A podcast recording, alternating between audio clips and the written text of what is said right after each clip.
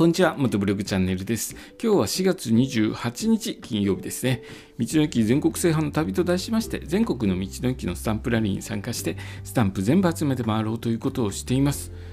それでですね、明日からゴールデンウィーク始まりますよね。高速道路を利用して遠くまで行かれる方、多くいらっしゃると思います。ただし、渋滞が発生しますので、その分ですね、早めに出かける、または、えー、ゆっくりと、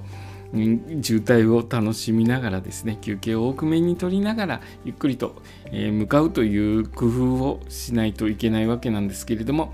え前の車がですね、ま渋滞穏やかになってきた時に前の車がブレーキランプピカピカ光っちゃうとちょっと気になってしょうがないなっていうことが起きると思うんですけれども今日はですねそのブレーキランプピカピカ、えー、前の車がピカピカ光ってしまう原因についてちょっと、えー、簡単にお話ししますね。まあ、運転に慣れていないという方が多分ピカピカ光らせてしまうっていうことが多いと思うんですけれどもその他にもですね、えー、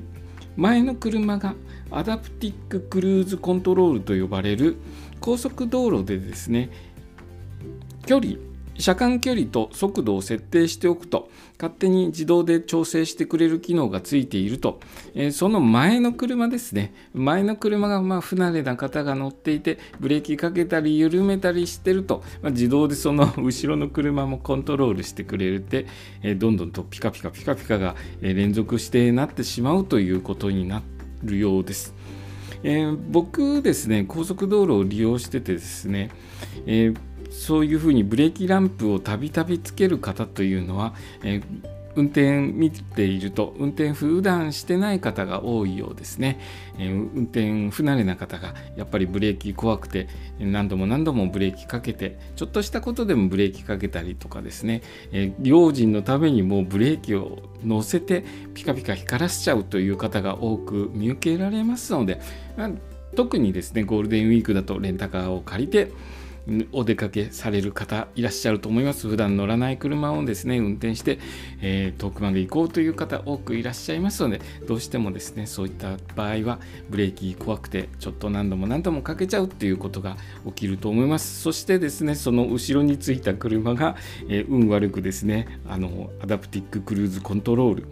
ACC がついていてえ ACC もまた気を利かせてブレーキをえかけたり緩めたりとかしてその後ろの車が なんだろうなっていうことでえブレーキをかけたり緩めたりしてそれがどんどん連鎖してですね渋滞の原因になったりとかしますので、まあ、できるだけですね要は車間距離を空けるというところですね。車間距離を空ければえ多少のブレーキでもですねあのエンジンブレーキで吸収することができますのでで、まあ、渋滞を非常に多く出てる場合には車間距離そんなには開けられないと思いますけれども車がですね多少流れてきた場合には車間距離をできるだけ開けるようにしてブレーキの頻繁な点滅も、えーそれにつられてブレーキをかけることなく吸収できるぐらいの車間距離を空けていただけるとお互いにストレスなく進めるのかなという気がします。えー、僕はですね高速道路でもできるだけ車間距離を空けるようにして、えー、そしてですねブレーキランプもできるだけ点灯させないようにエンジンブレーキでですねコントロールするようにしているんですけれどもそれでもやっぱり渋滞になると何度も何度もブレーキはかけちゃうようになりますよね、えー、できる限り渋滞少なくなるといいんですけれども今年は行動制限のない、えゴールデンウィークなので